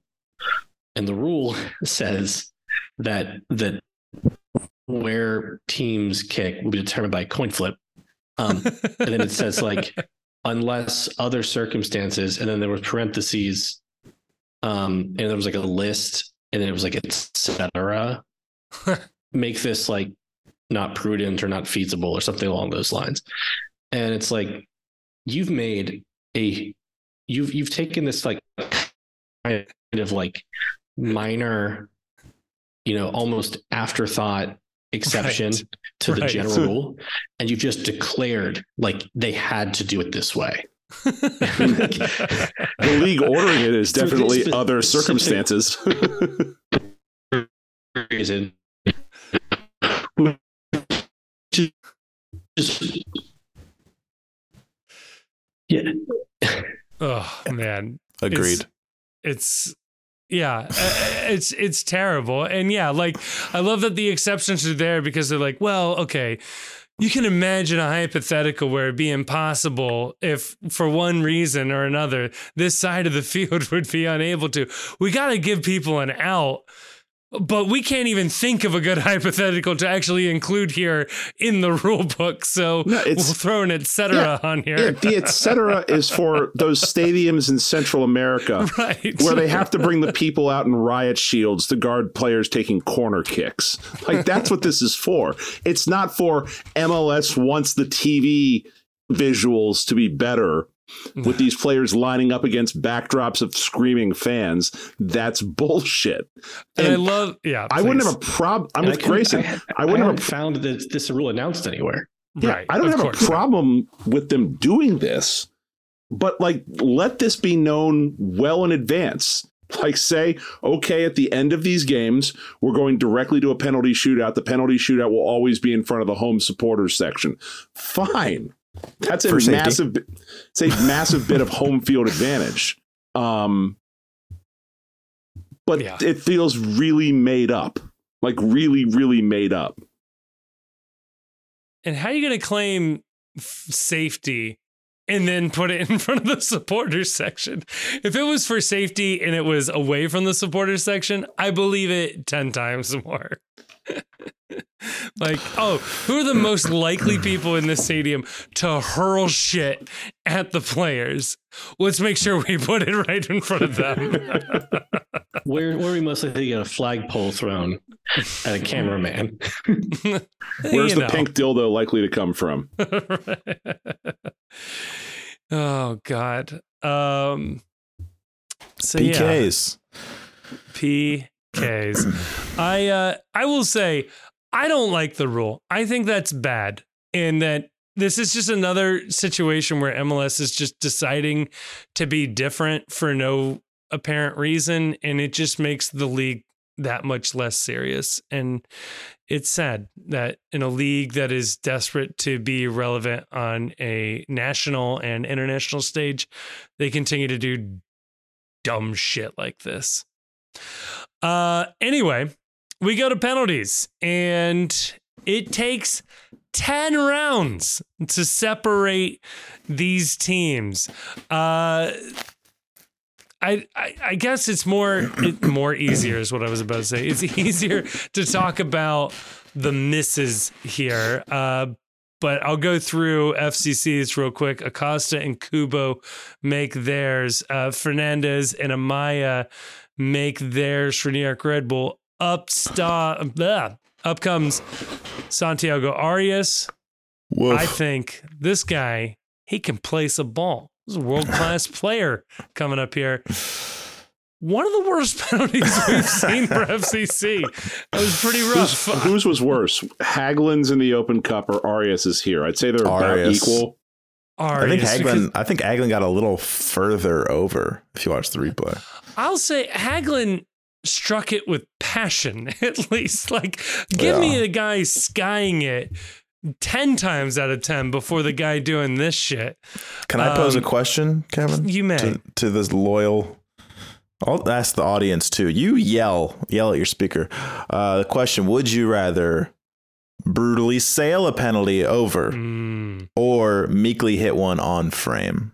Both are misses. What would you rather do? Would you rather show that you can hit the ball harder than a little baby, but not even close to the goal, or do you want it? You know, like hey, it was on frame. It always had a chance. What do you What are you picking, Chief? Always on frame because at the very least you can say um, i did my homework and the keeper usually goes left so or whatever it is. You can always explain your way out of that. If you sail it there's there's no coming back from that one.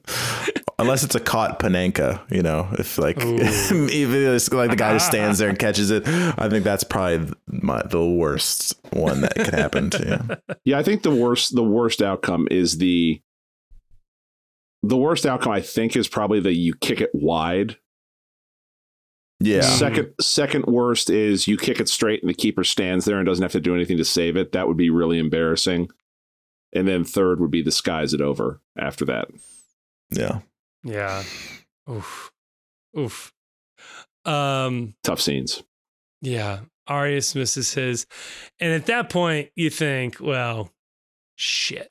There's no way we're getting back into this one. Like let me tell you, that, folks, Roman did not look good for the overwhelming majority of these uh, these takes. To the point, at least he didn't dance though. At least he didn't dance like Ali Condon. there were a couple. There were a couple with Roman where I felt like instead of just picking a direction and going with it, he was trying to get some sort of a read, and it ended up mm-hmm. with a mm-hmm. bunch, a couple of half-hearted.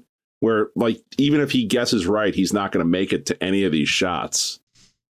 Yeah, I. uh don't wonder if uh, Evan Louro training ground game shouldn't give way to Roman and just get Roman some more penalty reps, man. That was rough. it's just like it looks like it looks like kind of like how you'd play with your friends who are not goalkeepers on a whim and you put them inside a, a real full size net and you take penalty shots, they don't move. I just I don't know if you've ever done that. Nobody moves. Nobody's diving for these. That's kind of how Roman played this one. It was. I mean, it, hurts. To, it hurts to dive. Yeah, you're not gonna no, why would you why would you put your ribs on the line for something like that right? Uh, but thank god i feel like grayson almost beat for beat described this moment. He might have had a Maya. it might have been tolkin on the last podcast stepping up to take the last penalty. Tolkin steps up and just beams it off of the post almost right back at him and we're back in business. All of a sudden, game is back on. Matt Miazga, Aaron Boupendza, Sergio Santos step up, crush all of theirs. Uh, New York we're, Red we're, Bull. We're, we're blowing by John Tolkin missing his penalty. Oh, we should we should talk about this a little more. I We spent that time on set pieces. We're out of time. We're out of the, tape. The Bengals are up twenty-one to seven. This game's over. Um, Nothing to talk about now. Just knocked fuck on John wood. Tolkin. Just fuck John Tolkin. It couldn't happen to a nicer fellow. Uh, unbelievable. Unbelievable miss. And it, it, it's always so much better when the goalie has like he could have tapped it as softly as he wanted because matt Miazga, not Miazga, sorry is laying on the ground on the other side. Mm-hmm. um but no he didn't. He was like i'm i'm aiming. There's no way he's getting a hand on this. And he, you know what? He didn't you know who did mr Pohl and uh he just it just couldn't uh, I, it's better him than Frankie, honestly. It, more poetic that Frankie missed. Like I was screaming at the TV, like "You owe us. This one's for the fans, Frankie. Shake it, Frankie." And uh, he didn't. But Tolkin, like that, felt more correct in the moment. Yeah. So I'm glad it was him. And they still could have won. They but, you know. still could have won because after Sergio Santos, it was Yerson Mosquera he misses his, and at that moment, I think, look, you're your ninth taker, young center back. At this point, we're in uncharted territory. Whatever happens, happens. I'm not going to get too too mad at the uh, the defender not crushing his penalty there. I, from what I remember, I don't have a replay of it. It was a fine penalty. Um, it was a defender's penalty. It could it could have obviously been better, but why is you Mar- think about the two Colombian kickers missing? Mm, you narrative. want to talk about match fixing? Hmm. oh no! Something to keep an eye on. I like this. This is a narrative we need to track. It'll be the two Escobars two. Oh no! Many people were saying at the at Molly Malone's that they were confused why you would sub Sergio Santos, a striker, into the match and he would not be one of your first couple of penalty takers as opposed to Arias taking a penalty. And then we had to remind said individual that uh, Santiago Arias is probably the most experienced person you could possibly have taking penalties in this situation. I didn't. I don't know exactly when he took it, Kevin. Maybe you're looking right at the list, but I thought it was odd how low on it Moreno was for how good his penalty was. I was like, man, this guy must fucking hate taking penalties. And then he stepped up and fucking drilled it. And I was like, hey, man, maybe you could have taken it before uh, a couple of these misses. You know, just a, just a thought. Fun fact: uh, Moreno was our tenth taker. The only person behind him is Celentano. well, they I mean, need to reevaluate that fucking list yeah. because his penalty was a banger. Yeah. Because uh, that is who steps up to save the day. New York Red Bull then missed theirs. This was a, uh, oh God, I don't remember. How was this missed? Was this a sky? Save. No, this was a save. Save. Oh, sky. No, he skies. Yeah, this He's, was a skying. Yeah, yeah, because it is Reyes who steps up after Moreno buries his. Uh, the pressure's on a miss, and you're done. And uh, Reyes finally gave Roman Celentano the opportunity to be the hero, saves the penalty, does the Jordan documentary from the super creepy security guard shrug thing going on was fucking hilarious. And which is it's a uh, bold yeah. celebration for a man that got a hand on one of the ten penalties that were taken. Like I, I love the energy, but yes. like no one on social media is going to know has watched the rest of it, and they're just going to see that, and they're like, "Ah, oh, Celentano had a good PK." So oh, I mean, it was the right you, move for him. Did you see Fox Soccer's tweet? Where they put up a meme of uh, it's the Spider-Man meme, which I will always laugh that it's backwards, but uh, Peter Parker without his glasses, and it's uh, the uh, Argentinian goalkeeper from the World Cup. Um, oh fuck, what was his name? McAllister? Is Anthony that it? Martinez. Martinez and uh, McAllister. Sorry, Kevin the, McAllister is the other one.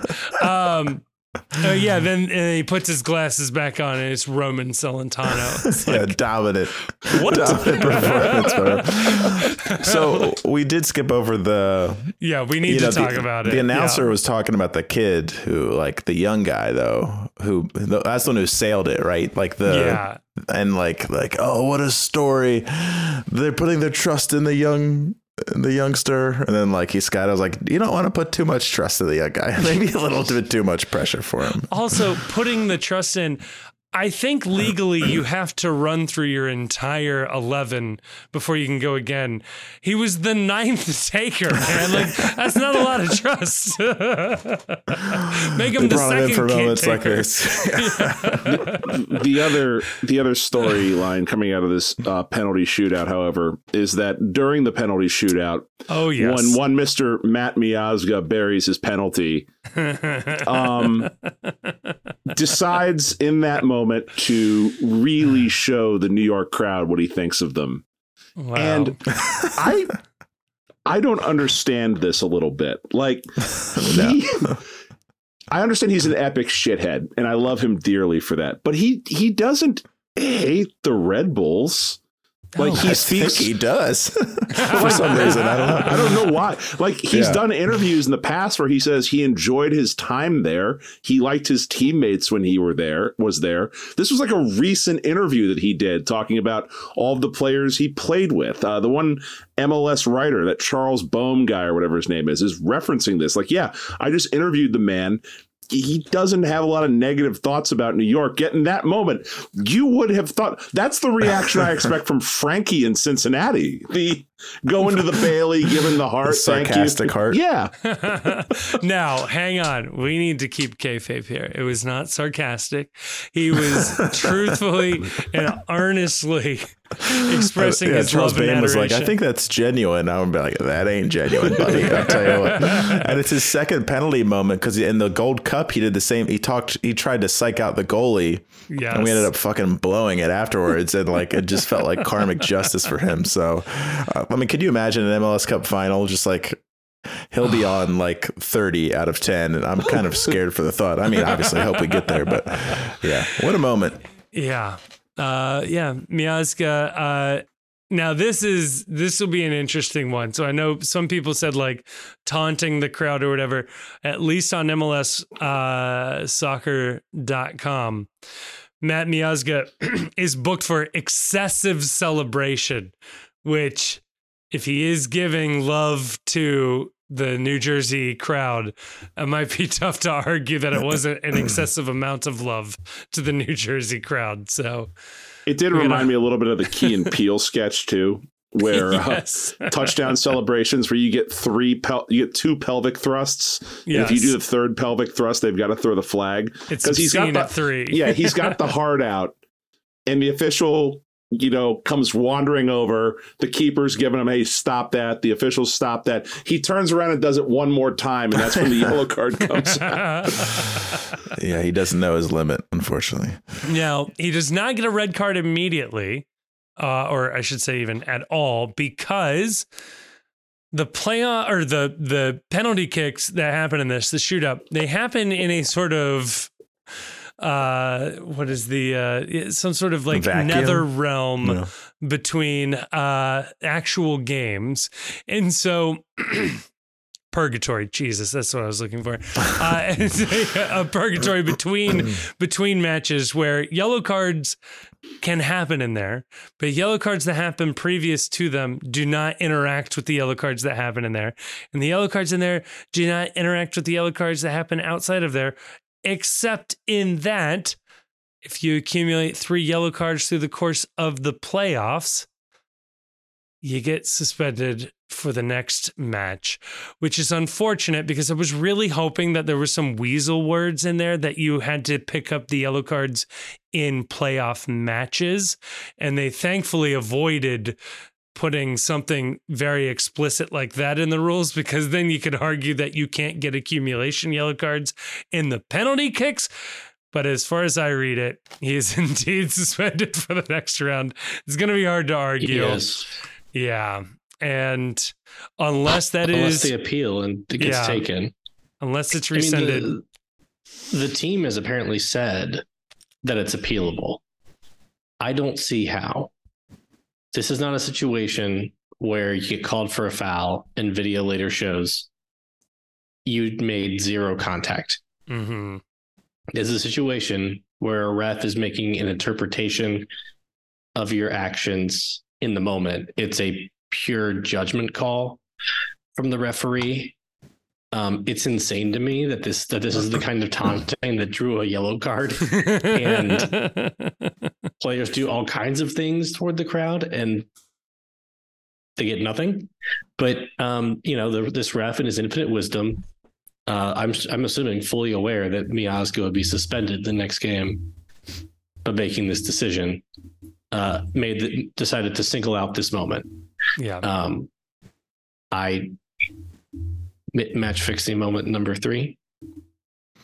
Yeah, maybe, you think maybe Lucha they have, fuck you there, would be more than that, huh? Yeah, is there a is there some sort of an exception that for safety of the player they can rescind this yellow because TQL Stadium is not going to do well in a match where Matt Miazga isn't playing.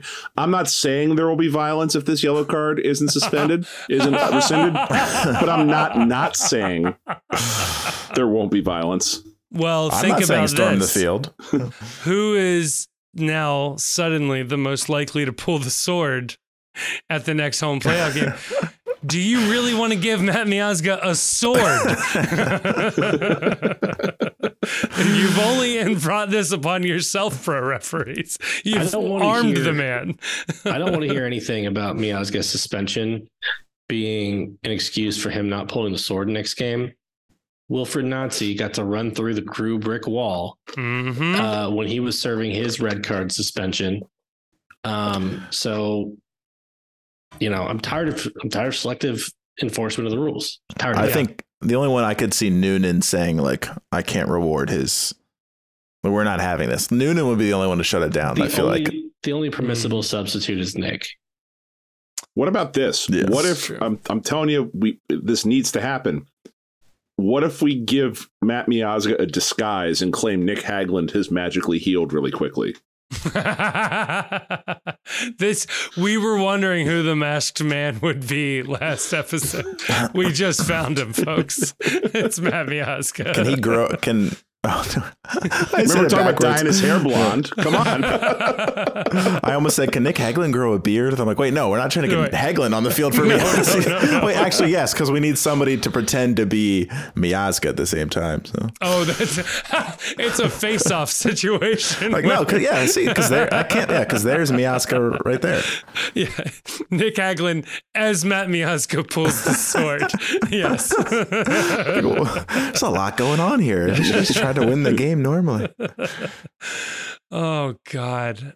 Uh, and then the game was over, and um, yeah, I don't know. It was chaos at Molly Malone's. Uh, Mr. Brightside started playing on the touch tunes, played back to back. So thank you to whoever paid ten dollars to make that happen. Definitely Chief. Uh, king, king of Mr. Brightside. and uh, yeah, I don't know, man. Like that was this is a hell of a victory.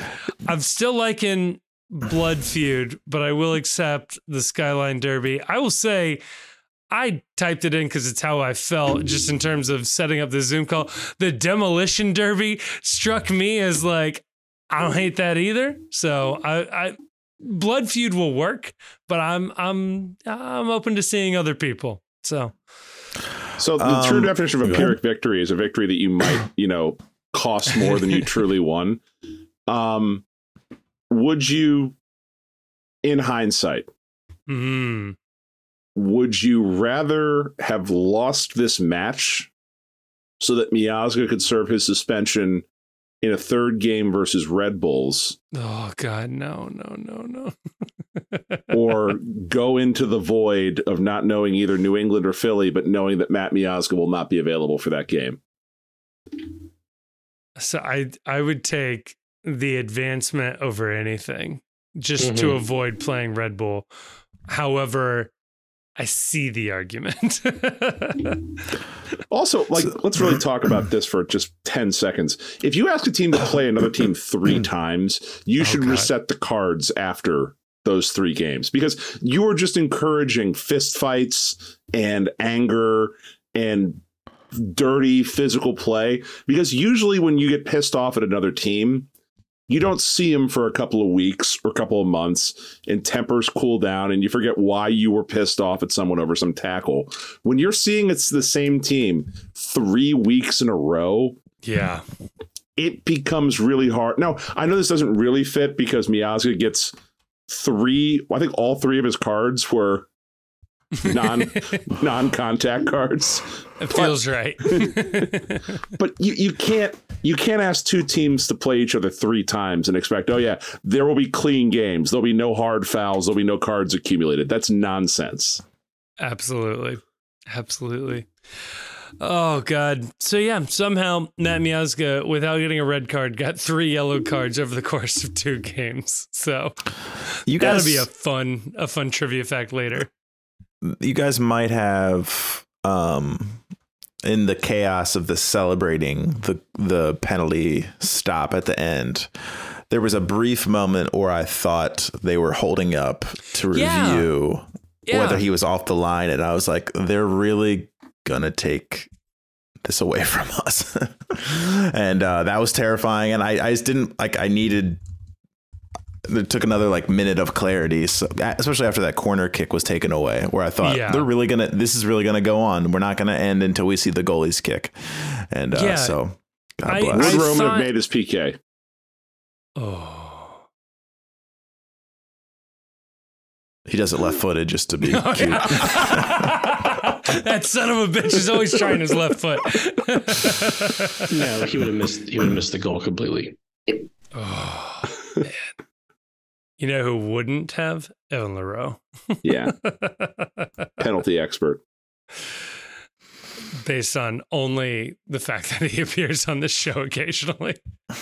Um, Many people asking, was this truly the best week ever to be an FC Cincinnati fan? Because not only does the FC win and now gets uh, a three week vacation, thank you, no third game you also means that we all get to save. We don't have to pay for playoff tickets next week. Mm. That's a dub. And then the cherry on top also being that the scumbags from St. Louis, the number one in seed in the West, loses their second game to Sporting KC, dumped out of the playoffs, which means that in their inaugural season, St. Louis SC won the same number of postseason games as FC Cincinnati did. It's pretty incredible. And won the same number of trophies. So congratulations. Yeah. It's the main takeaway for their season, really. Yeah, the I saw somebody posted a, a, a great meme. It was the uh, the St. Louis uh, 2023 trophy case, and it was finishing whatever it was, 13 points behind the Supporter Shield winner, and some team in the 1930s from St. Louis won the Open Cup. So well done, St. Louis! You really killed it this year. I think that was actually a Chicago Fire fan. That's great. It was a very funny source for that. That'd be like us, you know, bad FCC years. You know, we're just we're just shooting at anybody we can just to get our, getting our rocks off, and you love to see that kind of thing. It's a shame their coach of the year uh, candidate couldn't coach him out of that box tonight or the other game. You know, you would, didn't have, you would you would think a coach of the year would manage to win one playoff game. I mean, he's the coach of the year. Surely that would be the minimum expectation. Take one, take one to PKs, maybe. Yeah. I don't know. Keep Could it within a, a goal. Uh, I don't know. Could a goalkeeper of the year keep one clean sheet in multiple tries against an eight seed? Who knows? MVP, MVP goalie, possibly. Many yeah. people also noting that Pat Noonan did not win Coach of the Year last year, but still won a playoff game. So it's just True. it's an interesting double standard here that we're all yeah. working with. Victim of his own success, unfortunately. Um, other big takeaway from the weekend: uh, pearl clutching over trash throwing Oh God. I, no problem whatsoever with the trash being thrown. We absolutely deserved it. Like we yeah. celebrated heinously in New York's face. As long as you're not throwing anything with a sharp edge or aiming for heads, I don't care. It reminds me of all those great moments in the 90s where, you know, like Hulk Hogan and the NWO would come out and just the ring would fill with trash. It's it's glorious. It's American. I'm just happy. MLS needs more of this energy, just a little more of that kind of dangerous ultra energy. Um, I yeah. love it. Uh, I posted that as well from the post account. I'd retweeted you. friends don't let friends freak out over trash. Somebody responded, "Yeah, but until it's a flagpole." Which, okay, I did not know New York Red Bull fans had thrown a flagpole, and I thought this person was referring to me and that's how conceited I am. So um, I I, uh, I I think that two things can be true. One is you in the moment shouldn't be throwing things on the field, right? But also, it's going to happen, particularly when teams are in situations like this and they celebrate right at the supporters and you know we've been there. And you can't act like it's a big um you know scandalous occurrence every time it happens.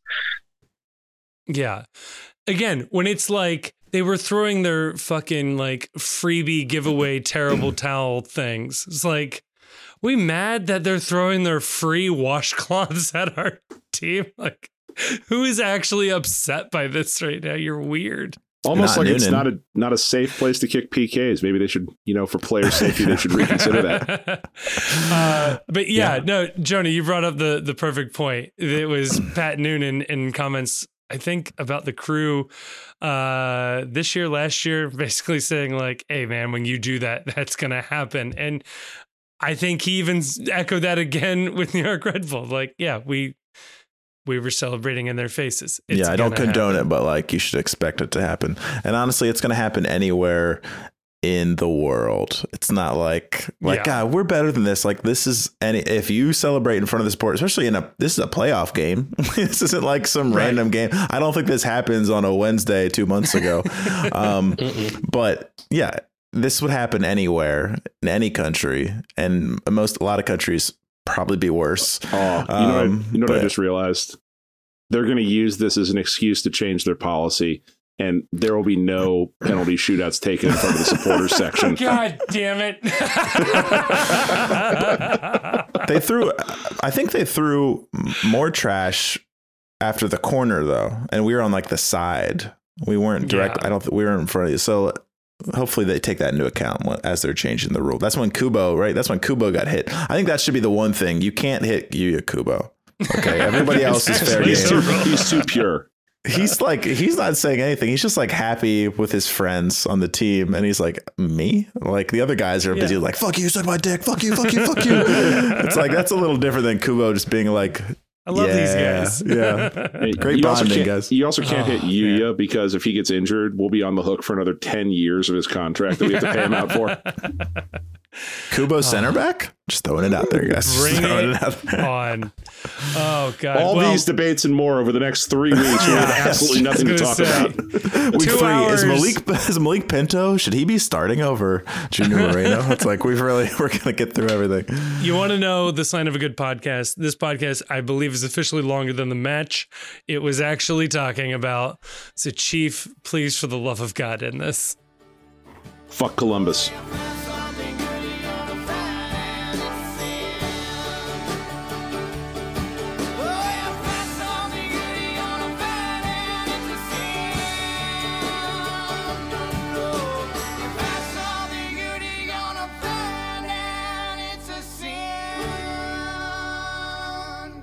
Thank you so much for listening to this episode of the Cincy Postcast, which is a production of The Post Cincy. You can check us out at thepostcincy.com for all of our written content as well as links to our social media. You can follow us on Twitter and as well you can join us on our Discord server. You can find links to that server both in this episode description as well as on our website. That is where most of our conversations are going on. We have a lovely community there talking about FC Cincinnati, MLS, anything and everything else and everything in between.